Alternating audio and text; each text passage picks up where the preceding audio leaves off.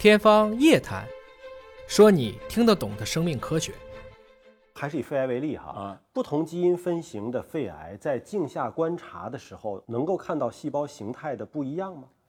现在目前情况之下，相当多的这个从我们病理组织上来看，还看不出来有很大的这种差异。嗯，当然呢，有一些特定基因的改变。那么现在我们通过这种研究，也看到了不同类型的基因改变的这个肺癌，就是我们常规组织病理观察，实际上也有一些差别。但是相当多的看到就没有明显的差别，但是它实际上基因的改变呢却有不同。实际上现在是处于这么一种状况，我相信呢，可能经过将来的更多的研究，可能会在不同的基因改变的这个肺癌里边，我们常规病理看到也会有不同的一些差别。你像肺癌大的分类有腺癌有鳞癌啊，像这种大的分类，镜下观测细胞形态一样吗？啊，不一样，这是不一样，不一样这是有非常清晰的不同的。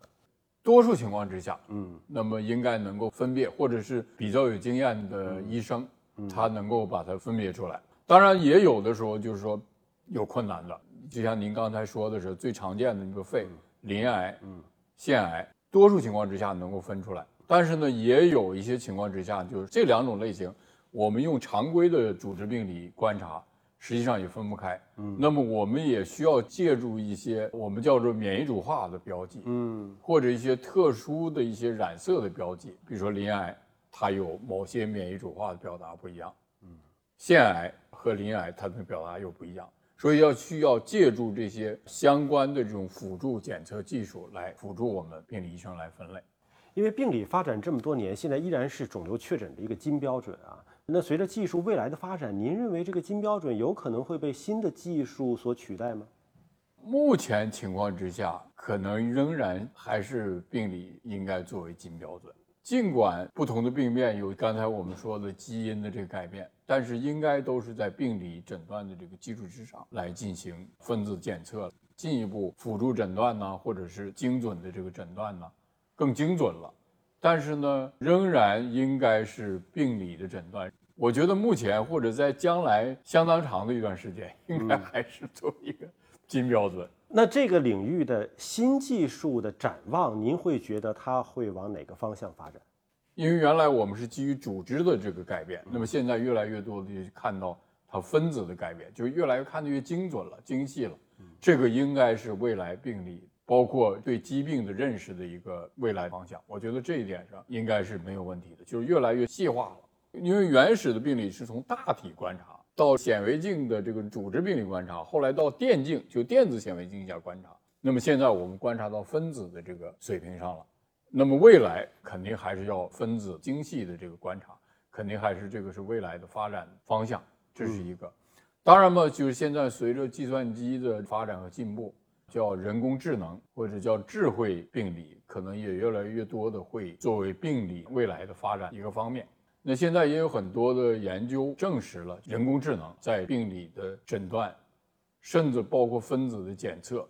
来发现它的一些改变。现在有一些那个看胸片啊，啊就是通过人工智能的方式来进行初筛，筛完了之后呢，再请医生再来做第二轮的这个筛查。病理未来可能走这个方向？呃，应该也是很重要的一个未来的一个方向吧。你比如说，它影像通过人工智能看这个影像的这个改变是一个什么类，是良性的还是恶性的？它现在在做这方面的尝试，而且也有一定的应用。病理呢，实际上现在也在做这方面的工作，就是说我们显微镜下看片子，现在是用医生来看，将来可能有一部分会用人工智能、计算机来看，判断他的那个病理的改变是一个什么类型的病变。这个可能未来也是一个发展趋势啊。我们看很多那个科幻影片啊，就是什么宇宙航行过程当中，人要出了什么健康问题，往一个舱里边一躺，按一个钮，它自动判断你什么病，自动给你用什么样的治疗方式，啊就解决这个问题了。对，您觉得我们随着技术的发展，未来从诊断、判断病因到治疗，有可能完全实现人工智能化吗？这个发展是可以有无限的发展的想象的空间。我估计从未来的发展上来说，我觉得是有这个可能性。当然，这个时间可能会要经过比较长的一个时间，那我们今天的主题还是讨论聚焦回肿瘤的这个发展上啊，就是人类对抗肿瘤这么多年，一直在喊要战胜它，战胜它，嗯，但是也一直被打脸，也也也很难被 战胜的一种疾病。对您认为人类什么时候能够真正的战胜肿瘤？这个问题反正实际上是既比较好回答，也比较难。怎么说？从这个难回答，实际上这是很难预料的，什么时间能达到战胜这个肿瘤？嗯，就肿瘤像一个感冒一样，我们可以随便把它治好。嗯，这个问题或者到什么时间能够达到这样，嗯，这很难，是吧？那么要说不难，我想人类会战胜，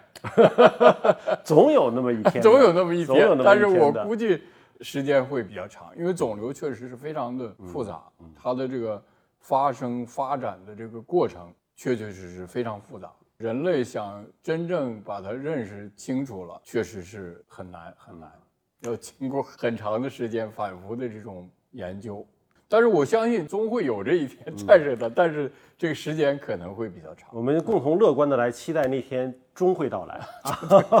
终有一天我们会像对待感冒一样来对待肿瘤的发生。好，谢谢您，谢谢您。